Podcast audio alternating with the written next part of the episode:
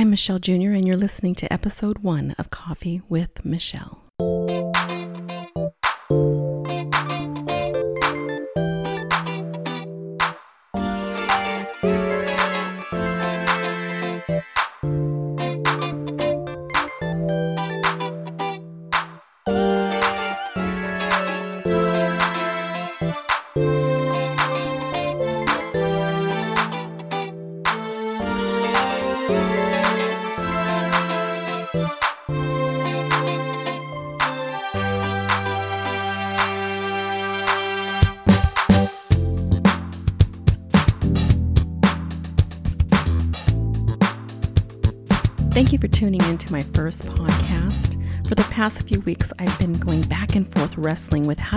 Start this conversation? And I thought the best way to start is to simply tell you my story. So I'm going to share with you a recording of a women's retreat that I spoke at back in February of 2016 in Pismo Beach, California, entitled God of the Unexpected. So here we go. How many of you like surprises? Thank you. Okay. Well, if you're like me, it depends on what kind of surprise it is. Is it like a birthday party surprise? Or is it like, surprise, your purse was stolen and your account's been closed out? So, I mean, I guess it just depends, right? When we hear or use the word surprise, it typically conjures up happy thoughts. But the word surprise simply means something unexpected, whether good or bad. God is full of surprises. The Bible says that His ways are not our ways, His thoughts are not our thoughts. He doesn't think like we do. So we find ourselves getting frustrated when He doesn't answer our prayers or He doesn't do things like we think that He should, right? But He is the God of the unexpected. When your life takes a turn onto a dark road that you're unfamiliar with, you have to trust that He knows the way. When something happens and you feel like you've been blindsided, He's still in control. Although you may have been caught off guard, God never is. God doesn't see like we do. We see our lives in part. We can only see and experience life as it happens. But God sees our life in its totality, from its beginning to end. He sees our past, He sees the present. He sees you sitting here right now. He knows what you're thinking. He knows what you're going through. He knows our present lives, and He sees our future all at the same time. See, you and I can't fathom that because our brains don't think like that. But that's how God sees us. He sees us all done. And we're still in process. He sees how something happened to you when you were eight or 10, and how that very thing might be the very thing that you need the strength to glean from when you're 40. You might go through something when you're 40 and 50, and God uses something you went through as a child to strengthen you and to help you. I grew up in Oakland in Northern California. Do you know where Oakland's at? Most of you probably do, probably not for good reasons, because it's usually on the news. My husband was just telling me, and I'd known this, but it's like the number one or what number, I think it's number two. It's, it's on lower in the totem pole.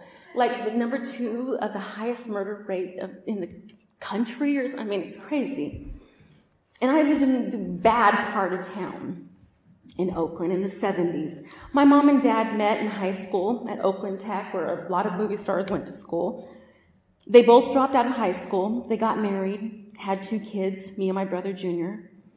My dad worked all day and he stayed out all night drinking with his friends while my mom stayed at home with us kids. My earliest memories are of my parents fighting and yelling while my brother and I hid under our beds. They divorced by the time I was four, and my mom quickly remarried and had two more children. Melissa and Glenn. Sometimes I call her Missy, so later on. If I don't call her Melissa, it's Missy and Glenn. My stepdad loved his children. And he made that known to my brother and I when he'd come home from work and he'd bring gifts for his kids and not for us. My brother would cry, and I would pretend like I didn't notice. As a little girl, I began to master the art of hiding my feelings and storing my emotions within. How many of you know what I'm talking about? And for the next several years, Junior and I, my brother and I, were shipped back and forth for the holidays and summer vacations on the Greyhound bus. And I think about that today. We were like four, five, six, and seven. You know, we just had a name tag, my mom would just put us on the bus, and we'd sit up front and from Dinuba to Oakland. And from Oakland to Dinuba, I mean, that's a several hour drive. I can't imagine doing that with my kids today, ever. I, they would not get on a bus for one minute by themselves. like to the next bus stop by them. Never. But my mom, I, you know, we do things differently.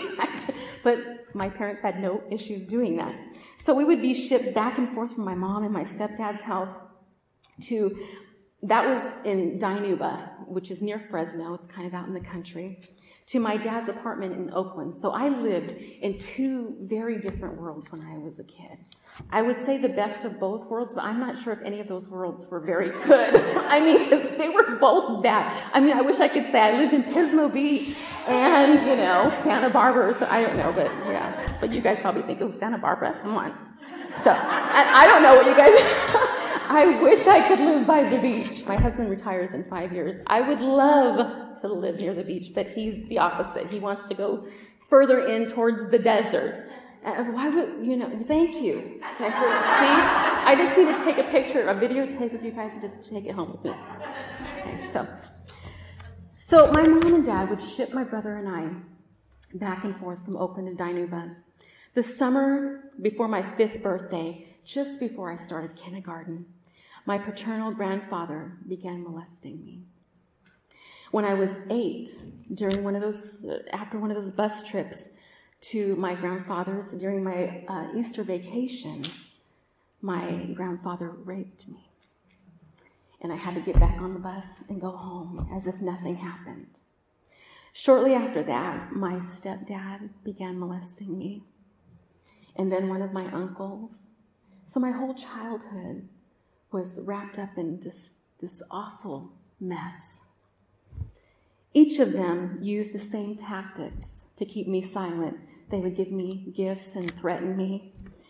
And because I was super close to my brother Junior, they would threaten to hurt him. So that kept me quiet to keep him safe. When I turned 10, my mom met another, uh, another man. His name was Anthony. She divorced my stepdad, and I hated my stepdad, so I was happy to see him go. And Anthony became like a father to me, the father I never had. He would pick me up from school, he'd help me do my homework, he would take me out for ice cream. And this was in the 80s, like when Pac Man came out. So, Pac Man, I mean, he would take me to go play Pac Man, we'd get a soda, and we'd sit there for hours with quarters, and it was just, he was the dad I always wanted. He taught me how to fish. He taught me a lot of things when I was growing up.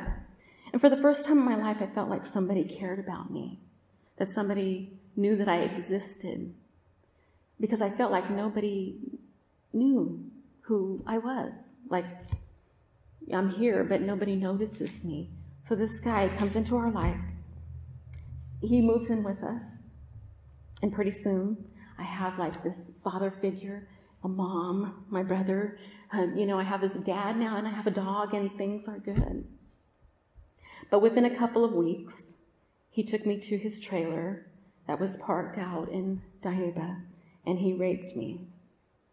Like the other men in my life, he threatened to hurt my brother to keep me silent. He took me back home to my mother's house. And for the next two years, I lived in a nightmare. He controlled every moment of our lives. He made my mom quit her job. She got on welfare. He would make her run out in the field while he would shoot guns at her and just horrendous things. And he would beat her until she would pass out. And he'd drag her into the house and throw her in the bathtub, and there she would be for days, unconscious. And myself, being the oldest of four, I would have to fend for my brothers and sisters, my sister and my brothers, and while my mom was in the bathtub, and not let them know about it. So the curtain would be drawn, and we'd be using the bathroom, and we'd be trying to go along with life while I would, I didn't know if my mom was alive. I learned how to cook, take care of my siblings under extreme stressful situations. And um, when my mom wasn't able to be around or my mom wasn't involved, my mom would oftentimes leave for, for days. And um, I just had to take control of the house. And I'm eight, nine, ten years old.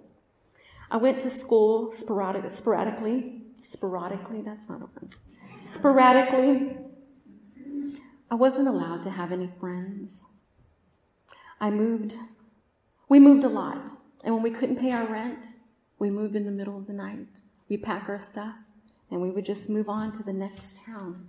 We did that quite a bit. I lived in a constant state of fear and anxiety, not knowing where we would live or what we would eat the next day, how I would get food from my brothers and my sister. I just wanted to go to school. And I just wanted to make friends and play like the other kids. But when I would go to school and when I would make friends, we would move and I could never say goodbye. So I learned how to keep to myself and not make friends too quickly because it hurt too much when we had to move away. After a couple of years, Anthony suddenly left our house and went back home to his father's house. A few weeks went by, and on May 2nd, 1985, which was my brother Junior's ninth birthday, Anthony kidnapped me from my family and took me to his house. We drove up to the front of the house. He took me right through the front door to the back of the house where his room was located. I had to get undressed, and suddenly he lifted up the headboard of his bed, which was a hollow box, if that makes any sense, and he told me to get inside. I crawled inside the box, and he lowered the box down and bolted it to the floor. He hit the side of the box very hard to let me know to be quiet and that he'd be back in a few days. And then he left. I heard his footsteps walking away. I waited for several minutes until I could hear his car pull away. And in the dark, I began to panic. And I remember telling my, myself, I, nobody knows I'm here. I don't know how I'm going to get out of here. I tried to press on every side of the box. I couldn't get out. I began to feel around the box with my hands, and I found a flashlight that he had placed at one end of the box. I turned it on, and I had seen that he also left a piece of chicken, an orange, and a gallon of water in another empty container.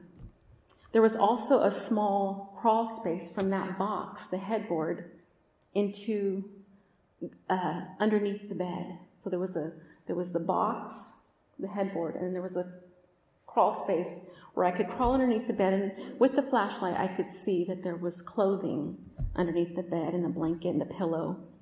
So I grabbed the t shirt and I put the t shirt on and um, went back into the headboard and just sat there. And hours went by, and I just sat there and I listened and I waited. And soon it was morning. I could tell it was morning because he left the blinds open in the room and I could see light coming in from the edges of the box through on the, the, cracks of the floor. So I sat there in a fetal position, just listening and waiting. And I can feel my heart racing and my body trembling.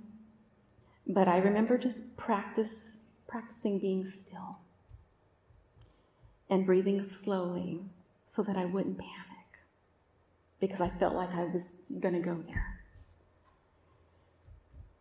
I got hot. It was extremely hot. It was May. So I remember just pressing my, face, my face against the linoleum floor to keep cool. I drank almost all of the water the first day, and I ate the orange and the piece of chicken, and I used that empty container to urinate in and um, try to keep myself clean as much as possible. Throughout the day, I was tormented with thoughts of my brothers and my sister not knowing where I was.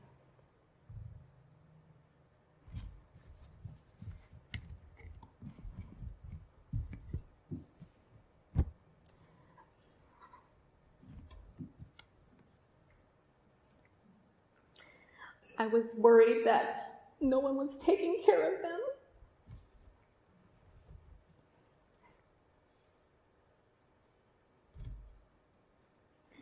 Night came, and then another day went by. The smell of the chicken bones and the orange peels and urine began to make me nauseous. Thank you. I brought, almost brought my Bible up here with Kleenex in the back, and then I forgot. Thank you, sweetie. Think I'll just take. Okay, thank you. I'll probably need this whole thing. We'll just pass it around. See? That is good. So a day went by. And the smells in the box just was horrendous. And um, the bed was made of freshly cut pine.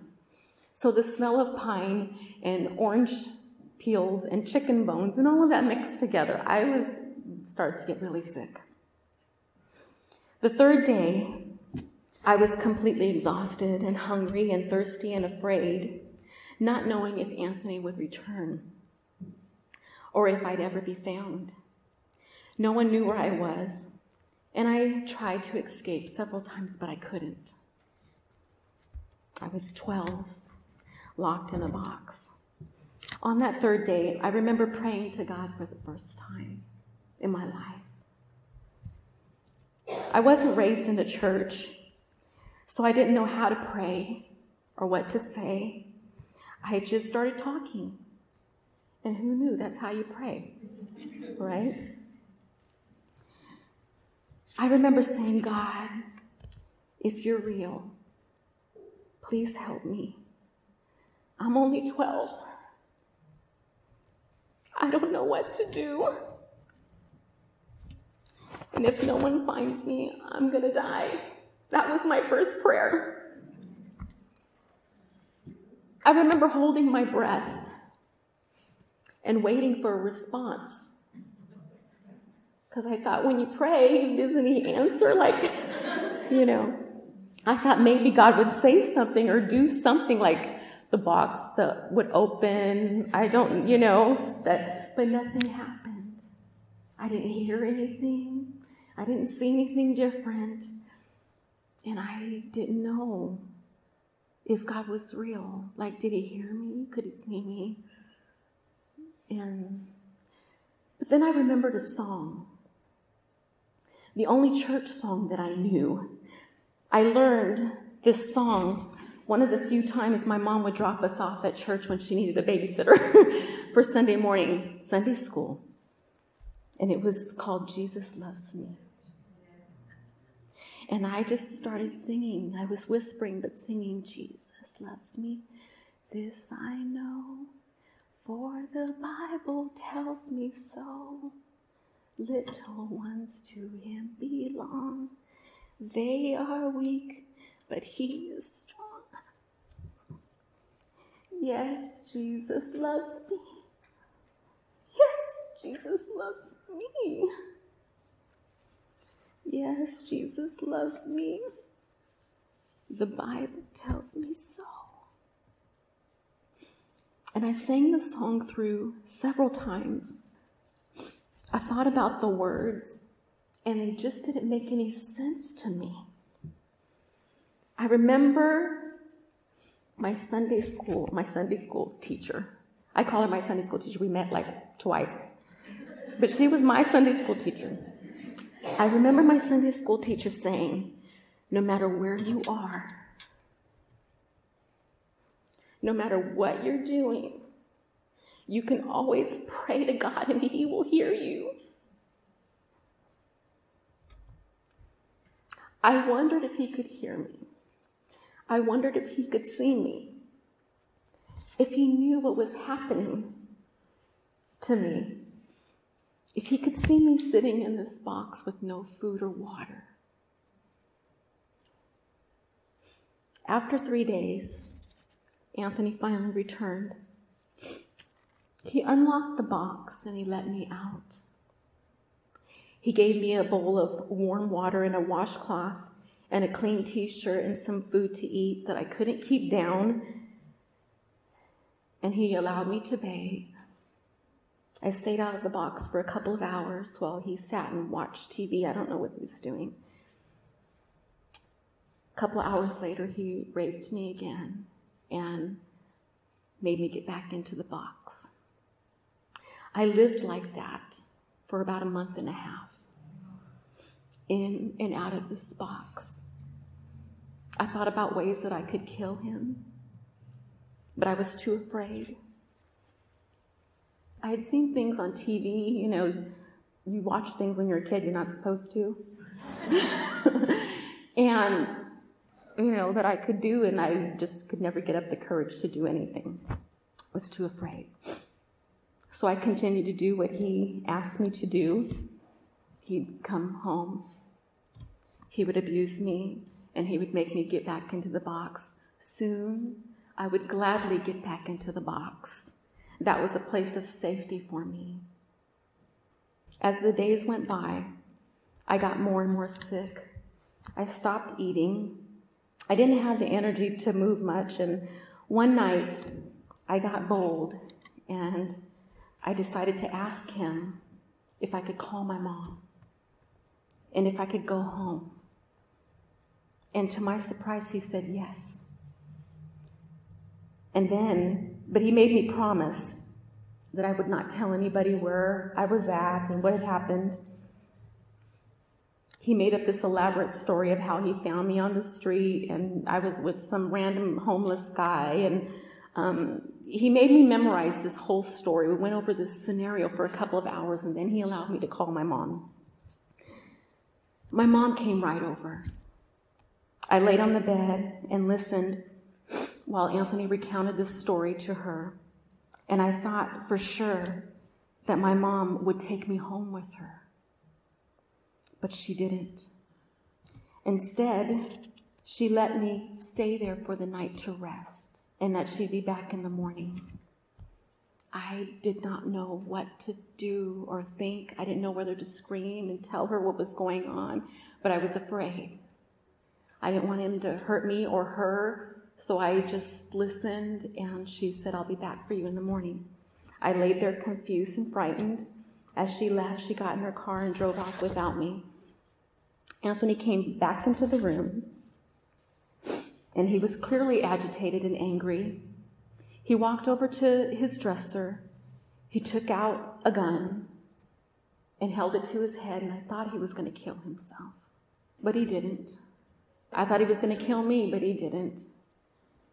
He put the gun back on the dresser, and we both just sat there in silence. Within an hour, there was a loud knock at the front door. He motioned for me to get into the closet, and I went, and he went and answered the door. I could hear voices and radio and commotions outside. My mom had called the police. She left me there for a reason, though I did not understand at the moment. She knew that if she had taken me, she would never, never be able to prove that he took me to his house. So the next thing I knew, I was laying in the hospital being examined. And there at the age of 12, I found out that I was four months pregnant. At that moment, I had no idea how to respond. I was tired and delirious. I wasn't sure if this was real or if I was dreaming I felt worthless and hopeless. They sent me home with my mom, where I was reunited with my brothers and my sister. A week later, the police were at our house looking for Anthony. He was bailed out of jail. He did not show up for his court hearing, so they were wondering if he was at our house. After the police left, my mom informed me that Anthony was living in our attic. So my mom, from the back porch, telling me this story that he had been living in our attic for a week, escorted me through the house to her room. I sat on the bed and I watched as the ceiling board of her closet moved and he came down from the closet with the Bible in his hand. I didn't write this part down, but when he had a Bible in his hand, my thought was, I never, ever want to read that. If he has anything to do with that, I don't want anything to do with that. Because that's, he's evil. And if he's that evil reading that, I don't want anything to do with that. That day, Anthony took my mom and all of us kids by gunpoint, made us get into the car, and for the next two days, we traveled up and down California, all over the coast. We probably went through Pismo Beach, I don't know, maybe. We were all over the place, and we landed in Las Vegas, where he took me again. We left my mom and the kids at Circus Circus, and he kidnapped me again and took me to Mexicali, where he was looking for a doctor to give me an abortion. We walked the streets of Mexicali for several hours in the early morning hours and not finding a place to um, get an abortion, we finally attempted to cross back over into California. But there at the border, he was arrested. He was taken to jail, and I was placed in an orphanage there in Mexicali where I stayed for several weeks with a bunch of kids that were just left on the streets. And I was pregnant, 12 years old, pregnant. And I didn't write this in my notes. There's so many things I didn't write in my notes, but I, I, I was standing there in this orphanage in a room that's, you know, tiny with 30 kids, and they're all calling me mama, and I'm 12. But they see me pregnant, and they think that I'm their mom. So I lived there for a few weeks. Anthony goes to court. We go to court. Actually, I'm flown back to California a few weeks after that. We go to court, and he receives eight years in prison, and he served four. He got out on good time. Right after testifying in court, my brother Junior and I were placed with my father in the Bay Area in Oakland. And Melissa and Glenn went with their father to Dinuba. And I lost contact with my sister, my brother, Glenn, and my mom for several years. I didn't talk to them. I didn't talk to my mom for several years after even I had contact with my brother and sister. My mom and I had the worst relationship ever. I had so much anger towards her for allowing all of that stuff to happen and her not doing a single thing about it. It hurt me. My father, when I went to go live with him, had no idea what to do with me. By this time, I was seven months pregnant. Embarrassed and ashamed, he put me in a maternity home in San Francisco for teen moms. It was easier for my dad and my family to cope if they didn't have to see me pregnant every day. I felt rejected and worthless once again, as if I did something wrong. But I look back and I can't imagine the pain that my dad and my grandmother must have endured, especially my grandma. I was her first grandchild that she was so proud of. During my orientation to the maternity home, I'll never forget the conversation I had with the woman processing my paperwork. She was a nun. The home was run by nuns. It was a Catholic maternity home. I sat there alone with the nun who strongly encouraged me how important it was that I give up this baby for adoption to a loving family. And I couldn't agree more. I had no desire to keep this baby, nor did I want any connection or remembrance of Anthony in any way. I wanted to forget about him. I wanted to forget about what he had done. And that part of my life, I just wanted to, to just go away. I couldn't imagine keeping a baby from that. She asked if I did keep the baby, what could I offer him? I said, Nothing. I don't have anything to offer him or her. She said, Do you have a job? How will you feed the baby? How will you clothe him? How will you buy diapers for the baby? I said, I don't, I don't know. I, I, I'm not going to because I, I, don't, I don't have money. I don't have a job. And then she said to me again, pressing, she said, you're going to give this baby up for adoption. You're going to give the baby to a loving family. I said, I said, yes, I will. So she asked me, are you going to keep the baby? I said, no. So she said, okay, here, sign these papers. So I did. She said, you're going to make somebody very happy. I said, okay. And she handed me a stack of papers, and at the corners were pictures of people stapled to the corner of every paper that she handed me. And um, within, she, she said, pick one of these. So I picked the first one and I hand the rest of them back to her. She said, Good. So I quickly chose the first one. I didn't want to have any longer conversation with her. Within a few days, I started corresponding with the adopted family through letters and through phone calls. And they seem like a beautiful family nice, loving. I mean, they had everything I didn't have. they had a house, they had clothes, they had food, they had money, they had jobs. They had adopted uh, a one boy, and they were wanting to adopt another child, boy or girl. So on October 18th, 1985, 30 years ago, I gave birth to a baby boy. A nurse came into my room and asked if I wanted to see him. And immediately I said, No, I, I can't see him. I'm not supposed to see him. He's being adopted. So I just sat there, I was watching TV or looking at a book or something, I don't remember what I was doing. And she came back with the baby and laid him on my chest. And she asked me, Why are you giving him up for adoption? I said, I'm only 12 and I don't have anything to offer him. She took my face in her hand. She said, Yes, you do. She said, You're his mom. And I said, But I'm not supposed to have him in here. And then she left again. I have the baby on my chest. I was frightened. And I was frightened that somebody was going to come in and see him with me. I'm holding him. I was afraid. I kept looking around just to see if somebody was going to come in, the adopted family or my, my family, my dad. I was afraid. But then I could feel him breathing. And I was afraid to look at him. He just was laying here on my chest. I looked down at his face, and I remember thinking, he doesn't look like a monster. I remember how beautiful he was. I remember holding him and putting his face close to mine and just telling him that I loved him.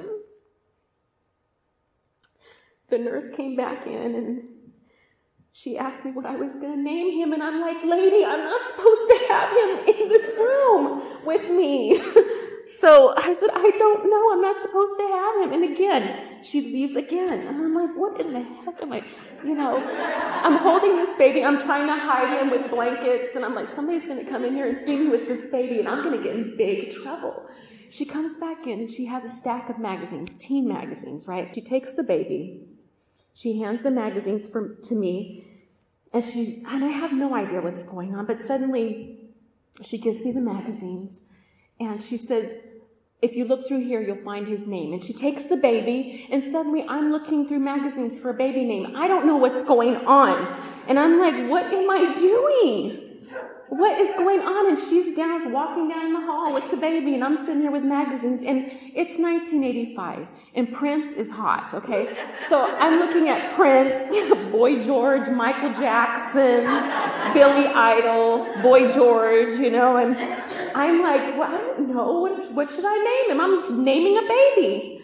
So that's what 12 year olds do to name babies. So I'm looking through this magazine, and I come across a centerfold of David Bowie. So I named him David.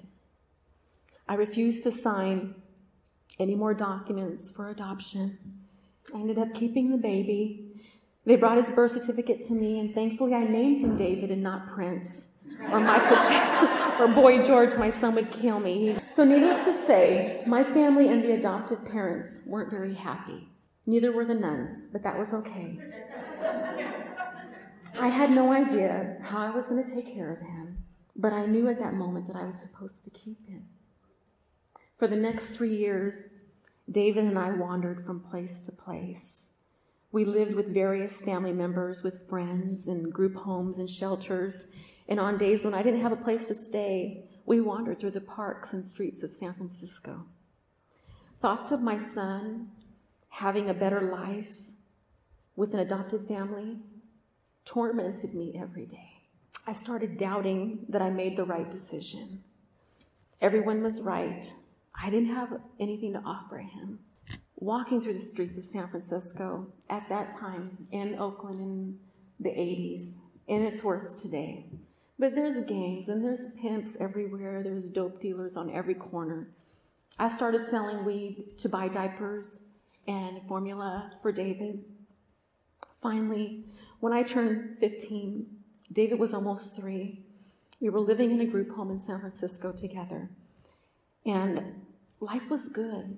I was able to go back to school. While David went to daycare, we had our own little room, a place to sleep, we had food to eat, and I couldn't ask for anything better. That's, that was the best life I could ask for. Life was good. One day, I was called into the counselor's office. I thought I was in trouble because I had gotten in the fight earlier that morning. Uh, a girl had stolen my hairspray and I had knocked one of her teeth out. So I thought I was getting kicked out. So that's what 15 year olds do. See how I was progressing? Okay, so, so I went to the counselor's office and she said, Michelle, it's time for you to go. And my heart just sank. I begged and pleaded to her. I said, Please let us stay. Please let us stay. I have nowhere else to go. But she said these words God has a plan for your life. And I was thinking in the back of my mind, this lady is always mean to me, but all of a sudden she wants to say, God has a plan for your life. Okay. This place, she says, this place and these streets are not for you and David. She says, There's a woman I know that will take both of you, both you and David, to live with her. It's called a foster home. Will you go? And I thought, a foster, what is a foster home? Will I go? No. okay. Before I could answer her, she says, Pack your things, you're leaving in the morning. And all I knew was those streets. All I knew were the people around me and the life that I was living in. That's all I knew. And although it was bad, it scared me that I was being forced to live and move to an unfamiliar place. But I had no choice. It's funny how you get comfortable in something or some place and it's awful, but you're willing to stay there because you don't know what that's all about if you go that way. but I know this this is hard. These are the streets. Those are pimps. That's the drug dealer. You know, we, I could do this. But over there, I don't know what that is. And it's scary to me. Next thing I know, David and I are being transported in a car to a town called Roseville. Does anybody know where Roseville is? It's up in Northern California. Well, to me, I called it Hickville because I'm like, what is that? Roseville? I was from Oakland. Okay there was a bunch of hillbillies that lived in Roseville. That's what I that's that's what my my mind was thinking at 15.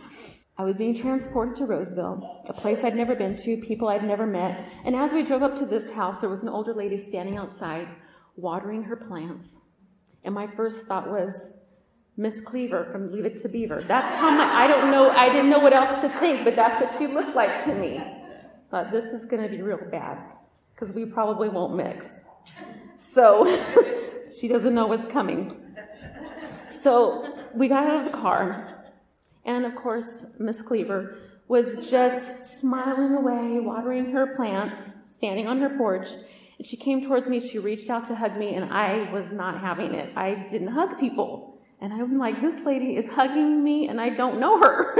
Who is she? And the social worker says, well, she's a foster mom. What's a foster mom? What's a foster home? Hello, somebody tell me what's going on here. I don't know what's happening. So David and I just stood there, and the social worker talked to Miss Cleaver, and we signed papers, and the lady showed us to our room, and I said thank you, and I closed the door.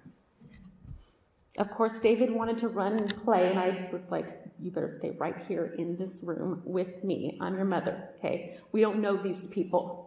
It's so funny when I think about it today. We're sitting there, I'm sitting on the bed, and I felt so uncomfortable in that place, so out of place. The room was so clean, smelled like flowers. It was just not right and something just, I just couldn't get used to this. Like the bed's made, the sheets are clean. It has a pillow. We have pillows.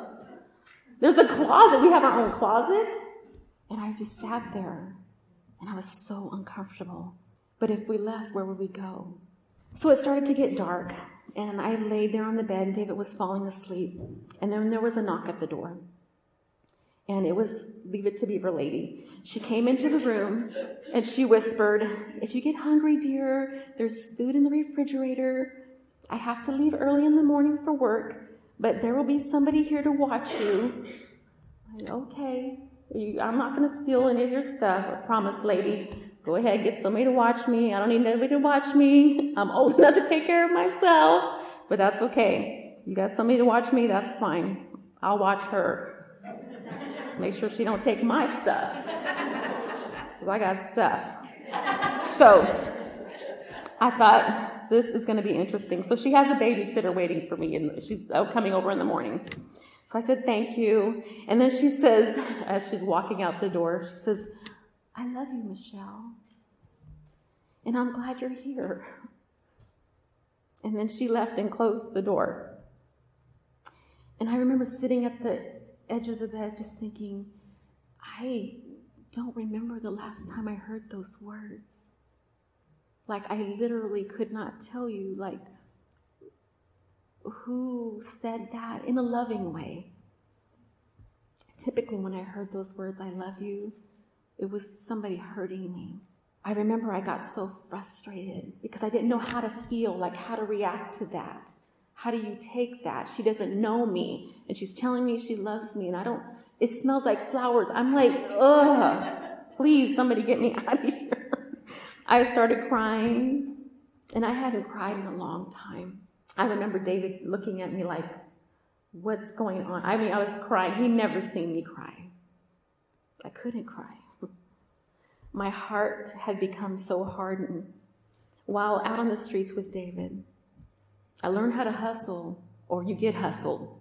I couldn't let people see how weak, how frightened, how vulnerable I was inside. And I thought to myself, how can this lady say that she loves me? She just met me. She doesn't know who I am. She doesn't know where I'm from. Like, she doesn't, she doesn't know anything about me. They probably told her to say that. That's what I'm thinking. That's what it was. They probably told her. Tell her that you, yeah. So I stayed dressed and I sat on the bed. I left our two bags that had our stuff in there by the door. Left them packed and ready to go in the morning. And I was determined to leave with David first thing in the morning. We woke up. I opened the door, and there's a note taped to the door. I'm like, okay. So I read the note, and it said, I'll be home to make dinner. Make yourself at home. Love, mom. So I'm like, oh my gosh. I sat back on the bed. I'm like, this lady is so crazy. Now she's like, love, mom. I'm like, she is not my mom. Hello? And she, I mean, she was literally killing me with kindness because I was just like, I love you, love mom. Oh my goodness. So we decided to stay another day. But that day turned into three years. And God used that lady. Her name is Marilyn. Marilyn Bender. God used that lady to change the course of my life. To live in her home, I was required to go to church. So for months, I had her drop me off at the Catholic church because I was Catholic. I didn't know what that meant, but I was Catholic. I grew up Catholic and I need to go to the Catholic church, so that's where she dropped me off every Sunday. But I was going to church, and that's all that was required to live in her house was go to church. And I said, okay, well, I'm not going to your church, lady. So I'm going to my church. So she would drop me off at my church, Catholic church, and I'd go around back and I'd smoke until she come pick me up. And so that's what we did for Sunday after Sunday. So I'm just being honest. So, so one Sunday I get up and I decide, you know what? I'm just going to go to church with this lady because she's so nice. And I should probably be nice to her today. So I thought, okay, I'll go to church. That will make her happy, right? So one Sunday morning, I get up, and David's so happy. He, We're going to church. I'm like, David, would you just be quiet? Quiet. Don't get too happy. So with my hair, my hair spray, my hair sprayed eight inches high, and my hot pink shirt, looking like a hot mess my black skin tight pants. I go to church with my mom, my foster mom, Marilyn. Now, mind you, I don't think anybody at her church was under the age of 80. Well, maybe it was 40. But when I was 15, everybody looked 80 to me, okay? So that's, I'm being honest. I walked in there, I said, all these old people, what is going on? I'm the only teenagers in this room. I really was, but I thought everybody was like 80 or 90, but I look back and I can count now. And they were probably like 35 to, you know, and up, but they looked old to me, right?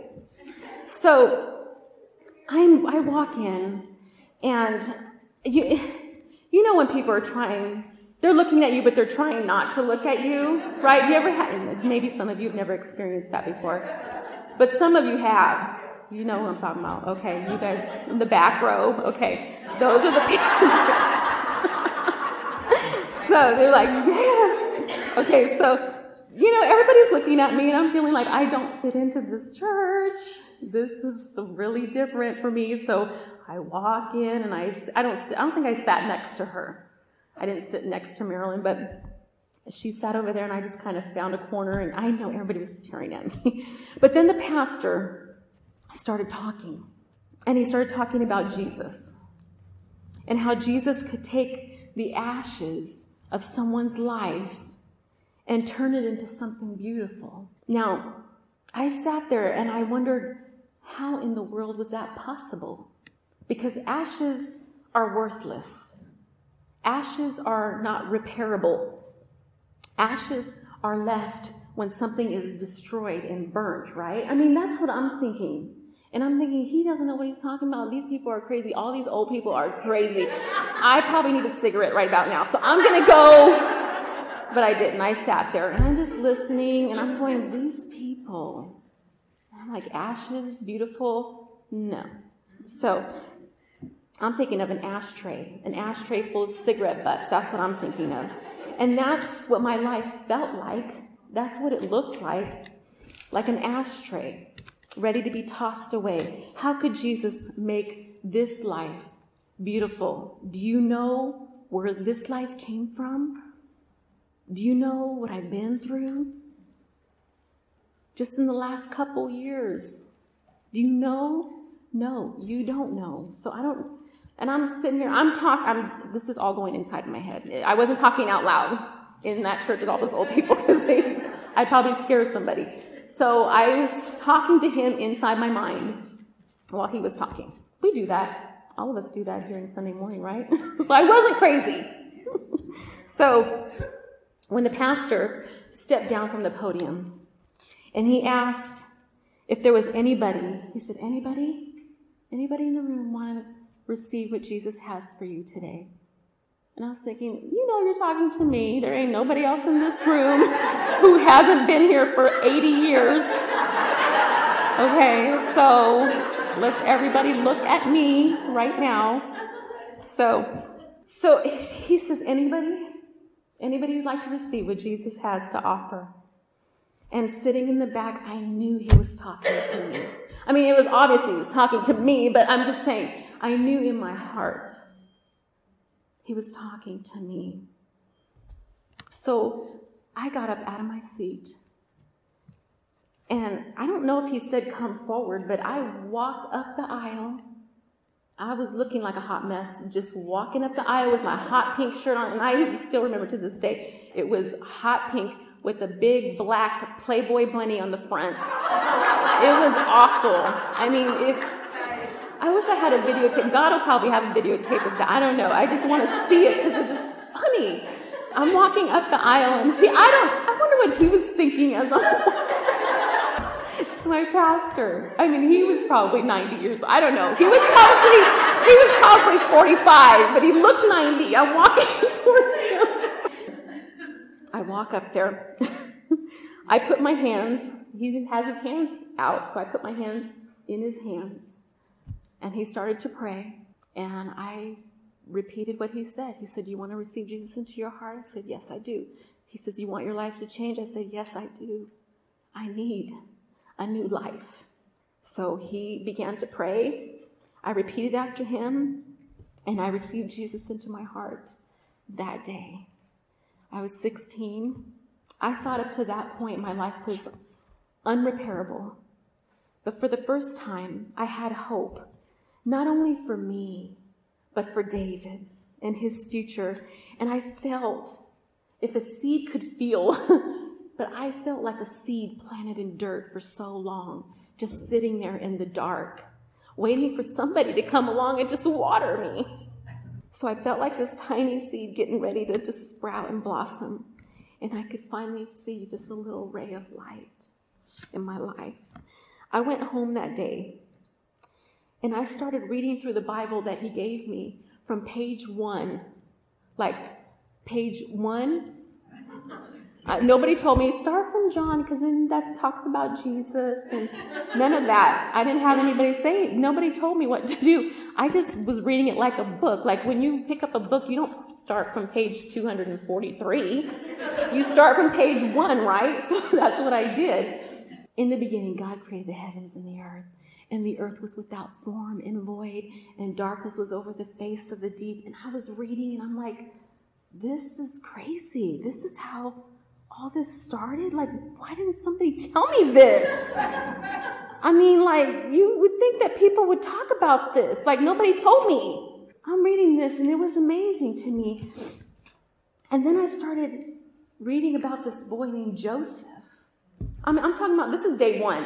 I get saved, boom, the next day I start reading my Bible. I'm reading, I read about Joseph. And his brothers hated him and they threw him in a pit and they wanted him to die. And they sold him to these strangers. They made him a slave. They separated him from his family. But no matter where Joseph was, the Bible says that God was with Joseph. God blessed Joseph more than he could ever imagine, more than he ever expected. And I thought, if God, if this Bible is real, and if this is this really happened, if God can bless Joseph like that, then why couldn't he do the same for me? Though people hurt Joseph, they hurt him badly. He chose to forgive. When people accused him, he didn't seek justice. He didn't seek revenge or to get back at. He sought God. He did a lot of waiting and praying in dark places, in lonely places. And all the while, God was preparing Joseph, preparing him through his trials to do something greater with his life. Because God could see Joseph's life from its beginning to its end. God had removed Joseph from his family taken him through some stuff in order to use Joseph to turn around and save his family and a bunch of other people. God, and I want you to hear this, and I don't know if anybody's taking notes, probably not, and it doesn't matter. God is the master at hiding a blessing inside of an unexpected trial. He's a master at that. I'm going to say it again God is the master at hiding a blessing inside of an unexpected trial. Through Joseph's story, I began to wonder if the events of my life had greater meaning, greater significance than I had realized up to that point. Maybe God had a purpose and plan for me as well. The evil that man had done in my life, perhaps God meant it for good. God used that little church of all those old people to change my life. and again, when I say old, they weren't old. I I'm 43. I'm going to be 44 this year. So they're not old. They were not old at all.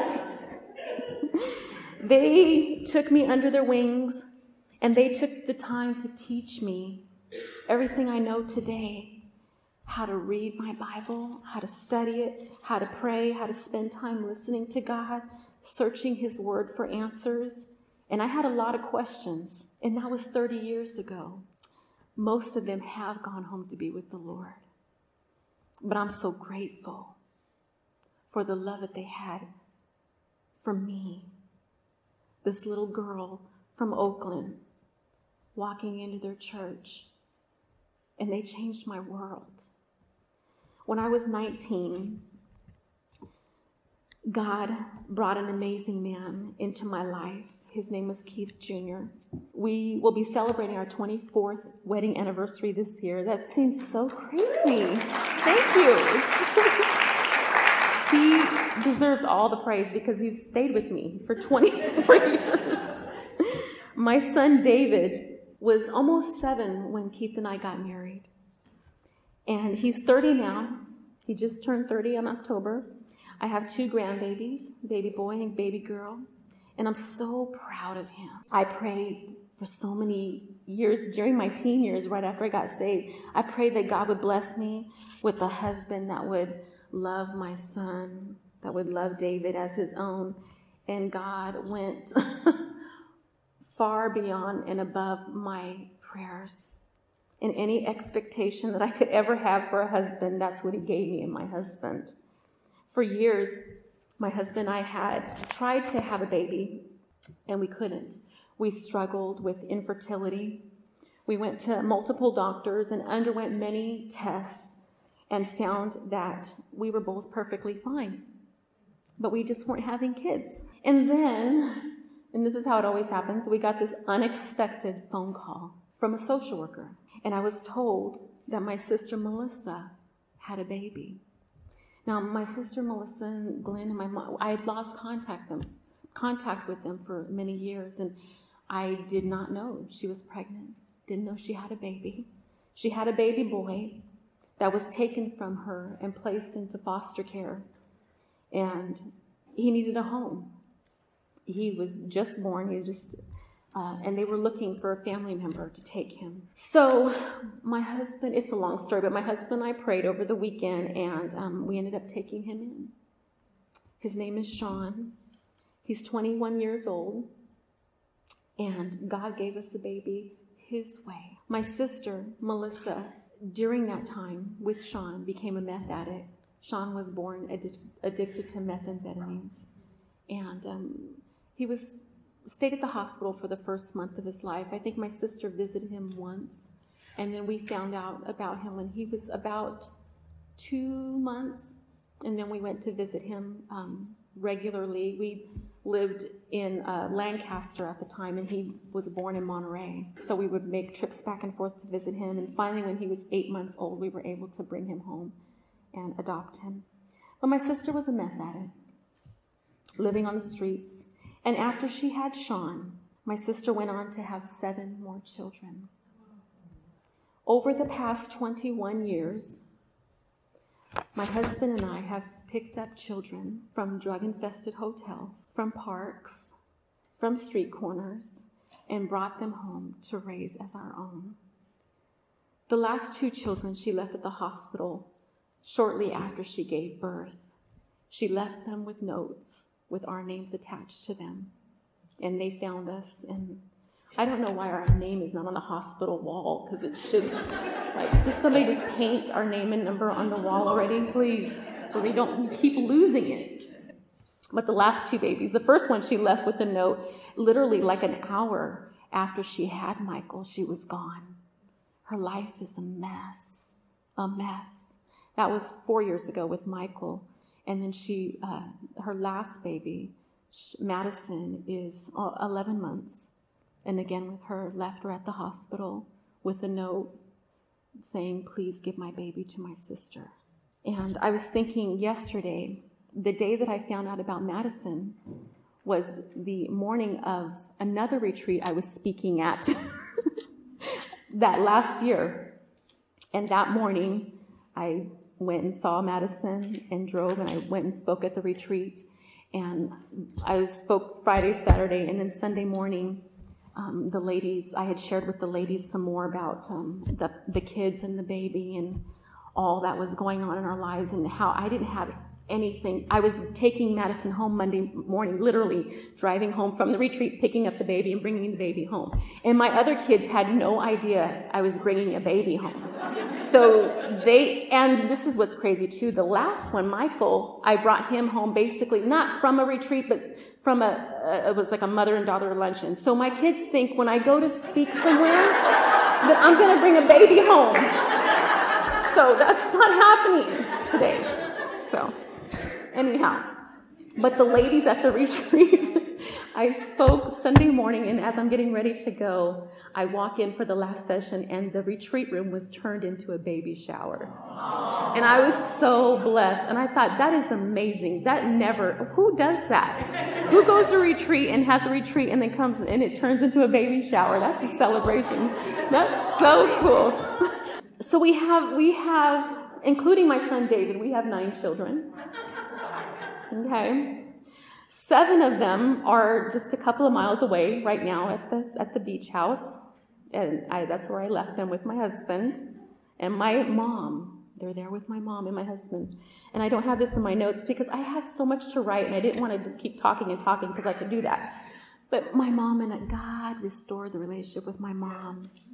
Like, just, it's, that, that's, that's a whole retreat in itself mother and daughter relationship. But what we went through and the pain, it was awful. But God restored it. Shortly after I became a Christian, the Lord allowed me to share Christ with her, and she came to know the Lord. So she's been walking with the Lord for a while too. And some of these ladies here know her. She's a blessing in my life. And she's the best grandma. Not a better grandma than me, but she's a be- she's one of the best grandmas ever. God restored our relationship. So we have nine kids total. Each time uh, we receive a call, we pray and we ask the Lord, What would you have us do, God? And each time it's the same answer. Although we can't control my sister's actions, these kids weren't asked to be born addicted to drugs. They weren't born, in, they weren't asked to be left in hotel rooms to fend for themselves. And Christ always says the same thing whatever you do for the least of my brethren, you've done unto me. So I don't care how tired you are, Michelle, because that's my answer sometimes. God, I'm tired. I'm 43. I know some of you are like 43. Come on already. I wish I was 43. okay, but some days when you're waking up five times a night, it gets hard at 43. I'm like, Lord, I'm tired. But God's like, no, this is what I've called you to do, and I'm going to give you the strength to do it. God answered our prayer for children His way, in an unexpected way. for years, when we were trying to have kids, month after month, we would take the pregnancy test and we would pray. My husband and I'd sit there holding hands in the bathroom and just pray, God, if it's your will, please, please let me get pregnant, Lord. And month after month, it was always no. And then, right around the fifth or sixth child, month after month, we were praying, God, please do not let me get pregnant right now, because this would not be funny. Really. I don't need any surprises. Okay, I know you're the God of surprises, but this is not funny, and this would not be funny right now. So, again, I'll be 44 this year. and as I look back, on all of the unexpected moments of my life and the turn of, of events in my life. Some I understand, many I don't understand. But I know this that God has promised that He will make all things beautiful in its time. Let's pray. Jesus loves me.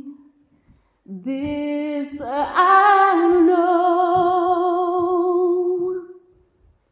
For the Bible tells me so. Little ones to Him belong. I am weak, Lord, but you're so strong. Yes, Jesus loves me. Oh, yes, yes, He loves me. Yes, Jesus loves me. For the Bible tells me so. Father, we thank you. And Lord, we know that in your word, you tell us over and over again through examples of people that have gone before us, Lord, how much you love us and you show us today in our very lives, God, how much you love and care for us, Lord. Father, when things come into our lives that are unexpected, I ask God, I pray for myself, Lord, and I pray for my sisters tonight that you would help us to recognize that you are a God that is faithful, that you don't let anything happen for no reason. Every single thing that we go through in our life, there's purpose behind it. You see our lives in totality. We may not understand it, we may not like it. But Father, you love us more than anybody. I look back on my life, Lord, and I'm so grateful. I wouldn't want to go through those things again. Absolutely not. But Father, thank you. because if I hadn't gone through those things, I don't think I'd be able to do what I'm doing today. So I pray for my sisters and I pray for us all tonight, Lord, whatever my sisters are going through help her to keep pressing on, Lord. Help her, Father. When she's going down that road that's just lonely and she doesn't know where it's headed, help her, Father, to trust you. You know where she's going. She is hand in hand with you, and there's no better place to be but with you, God. Jesus, we thank you. Thank you for loving us like you do. And we ask these things in Jesus' name.